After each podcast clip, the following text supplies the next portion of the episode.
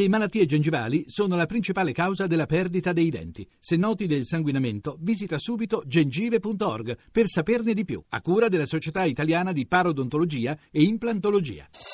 Voci del mattino. Sono le 6.39 minuti e 10 secondi, ancora buongiorno da Paolo Salerno. In questa seconda parte parleremo di rapporti fra Italia e Africa. Oggi infatti si tiene a Roma la prima conferenza ministeriale Italia-Africa, un evento di grande importanza dal punto di vista sia politico sia economico, eh, a conferma di quanto sto dicendo, ci sono eh, le, le, presenze del Presidente della Repubblica Sergio Mattarella, del Presidente del Consiglio Renzi, la presenza soprattutto a Roma dei rappresentanti di oltre una quarantina di Stati africani, dunque una grande occasione per rilanciare i rapporti fra l'Italia e questo grande continente che per molti versi rappresenta eh, il futuro anche dei rapporti economici e commerciali mondiali.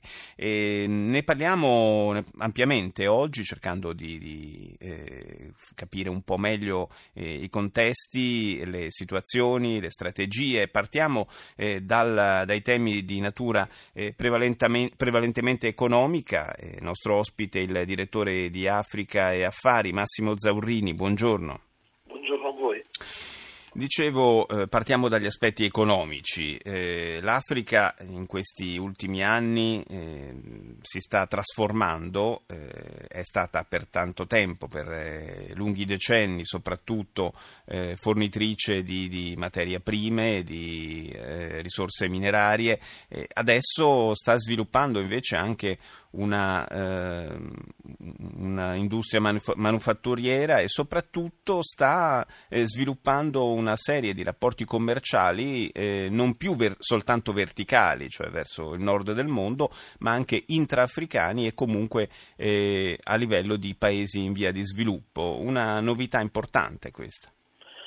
Una novità fondamentale sicuramente negli ultimi dieci 10 anni abbondanti, 12 anni, mm, l'Africa ha cambiato passo. Quando parliamo di Africa, forse in questo caso conviene parlare, eh, specificare che si fa riferimento soprattutto all'Africa subsahariana, no? il Nord Africa, bene o male, è sempre stato inserito nei radar eh, italiani e non solo. Sì. Eh, L'Africa subsahariana ha, è ad oggi, nonostante la congiuntura negativa globale, quindi, non, sen- Pronto? Non, eh, non, ho più il, il, ritorno in cuffia, non sento più assolutamente nulla, neanche la mia voce, non so. Ecco. Adesso mi sente? Sì, sì, sì, eh, sì. Con, un, con, un, po' di eco, però sento.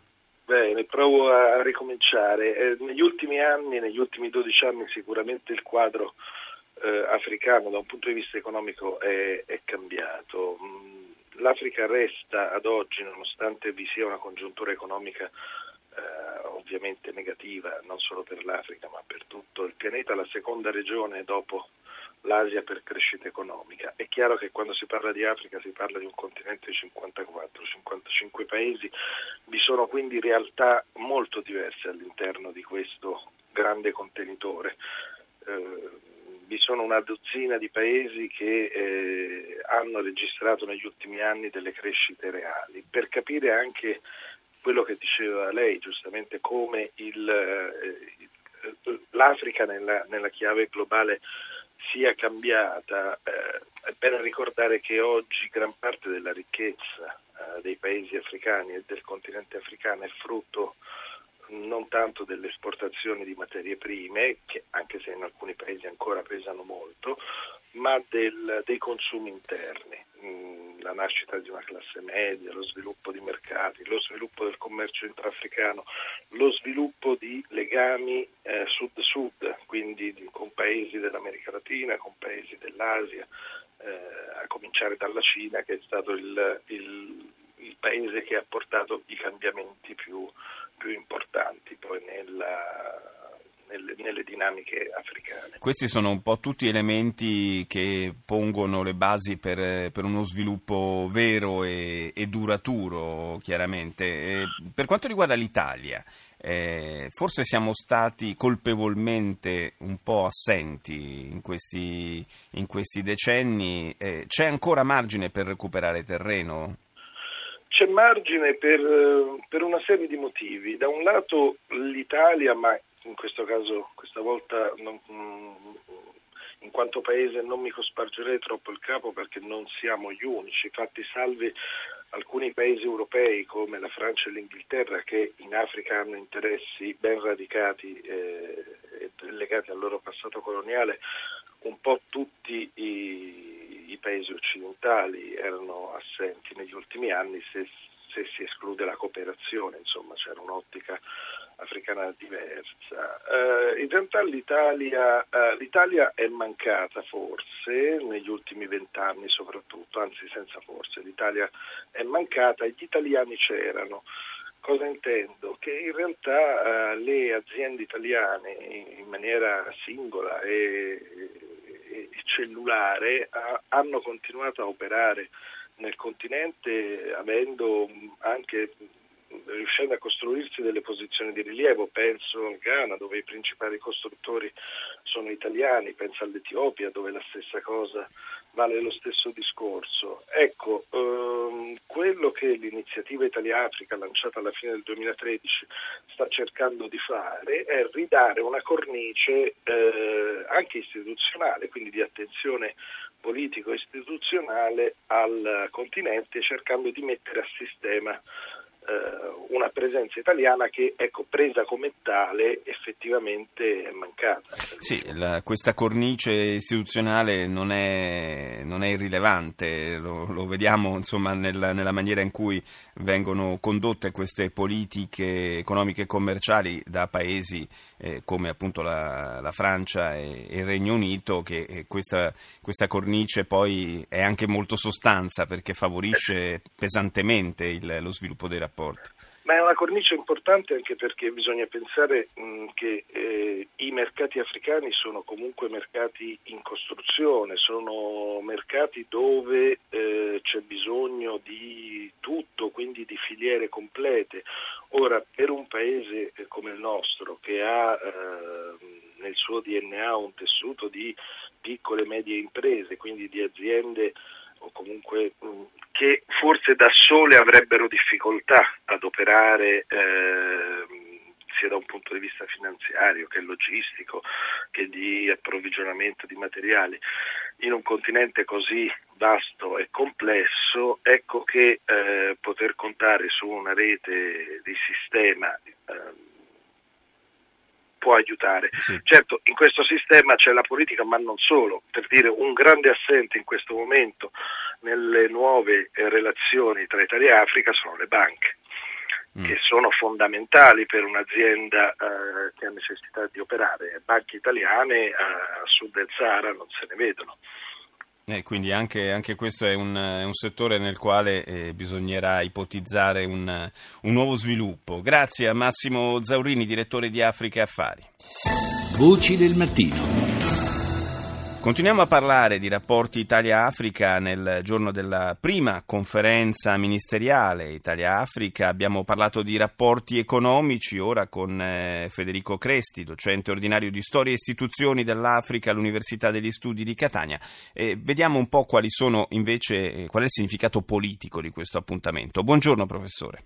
Buongiorno, buongiorno, a lei e a tutti gli, ascoltatori. C'è una, una, precisa strategia politica dietro a questa conferenza odierna che segue peraltro le missioni in Africa del Presidente Mattarella e del Presidente del Consiglio Renzi?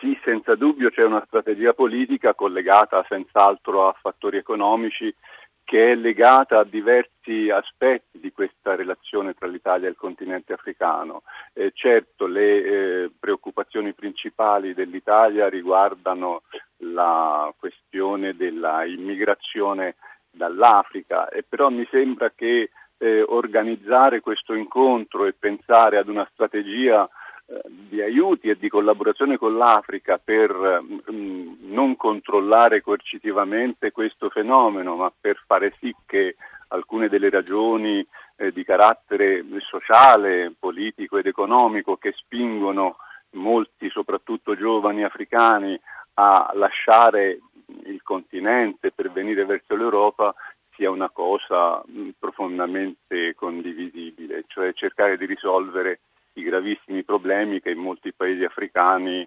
eh, comportano che questo fenomeno si sviluppi. Da un'altra, pa- da un'altra parte la vicinanza del, dell'Africa al nostro territorio fa sì che da sempre ci sono state delle relazioni molto, molto strette, per cui il fatto che adesso si vogliano confermare e approfondire non può essere che un fatto positivo. Si potrebbe discutere su quello che sta accadendo negli ultimi anni eh, nell'ambito di questi rapporti mh, riguardo ad una politica, una strategia direi più generale che alcuni leggono come un nuovo modo di intervenire eh, nuovamente neocoloniale. Ecco, allora io vedo forse qui una problematica che sarebbe da affrontare anche a livello della, dell'Unione Europea, non soltanto farsi concorrenza, come sta accadendo e come è accaduto per esempio in Libia, tra i diversi paesi, eh, come chiamarli, vetero-colonialisti, sì. la Gran Bretagna, la Francia, l'Italia, che fanno eh, di tutto, di, si sembrerebbe per farsi le scarpe pure in una in un ambito in cui si sbandiera e si proclama la collaborazione e così via, poi si vede che la Francia in Libia appoggia qualcuno, che la Gran Bretagna eh, fa il suo gioco, che l'Italia ha perso probabilmente delle posizioni rispetto al regime precedente e sta cercando di riconquistarle. Insomma, ecco, allora non solo in Libia, eh, non, solo, non, solo, in Libia. In Libia eh. Se noi pensiamo che tutta la fascia saheliana è di fatto in una situazione neocoloniale rispetto alla Francia e forse la situazione coloniale non è mai finita per molti paesi. Ecco allora eh, impostare, direi, una politica paritaria di rapporti che sono di scambio economico ma che fanno attenzione eh, alle questioni ambientali, che fanno, che fanno, attenzione alle questioni politiche, alle questioni eh, senza dubbio di rispetto dei diritti umani, perché in diversi paesi africani questa è una questione gravissima e mi sembra che sia una cosa, una cosa opportuna, dunque un, una mossa giusta, eh, direi senz'altro da cercare di coordinare a livelli anche eh, internazionali. Eh, lì, ecco, forse, lì, forse, la cosa si fa un po' più difficile, eh, anche per i motivi che lei stava elencando, professore. Eh, mh, si può dire che per una volta si, si, torna a pianificare però una politica di lungo periodo, con degli obiettivi eh, lontani, insomma, senza guardare agli effetti soltanto, quantomeno agli effetti immediati.